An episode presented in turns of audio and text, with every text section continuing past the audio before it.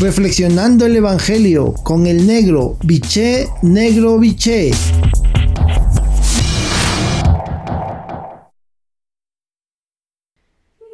Buen día hermanos y hermanas. Hoy el Evangelio de Juan en su capítulo 5, versículo del 1 al 3, del 5 al 6, la frase central es la siguiente.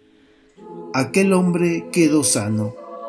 La experiencia de Jesús, que es buena noticia para todos los hombres y mujeres de toda raza, pueblo y nación, tiene también sujetos privilegiados, los pobres, los desheredados, los descartados, son los primeros destinatarios del amor de Dios manifestado por Jesús.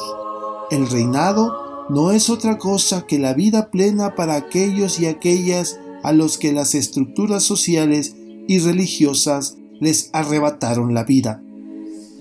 En Bethesda, el Evangelio de hoy narra que Jesús manifestó un signo del reinado, la acción de Dios, su amor liberador y sanador de toda enfermedad y esclavitud, actúa por encima de todas las lógicas de este mundo, también de las lógicas mezquinas de la religión.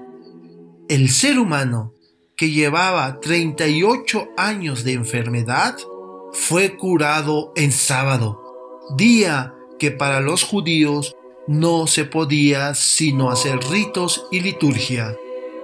Cuando la vida es devuelta a un hijo o hija de Dios, hasta las religiones tienen que quitarse del camino. Por lo tanto, para tu reflexión de esta mañana tarde, tomándote el tiempo necesario y el silencio que requieres, la pregunta es, preguntémonos con seriedad, ¿las prácticas religiosas que realizo son generadoras de vida o de muerte? Hasta entonces, un abrazo, los quiero y rezo por ustedes.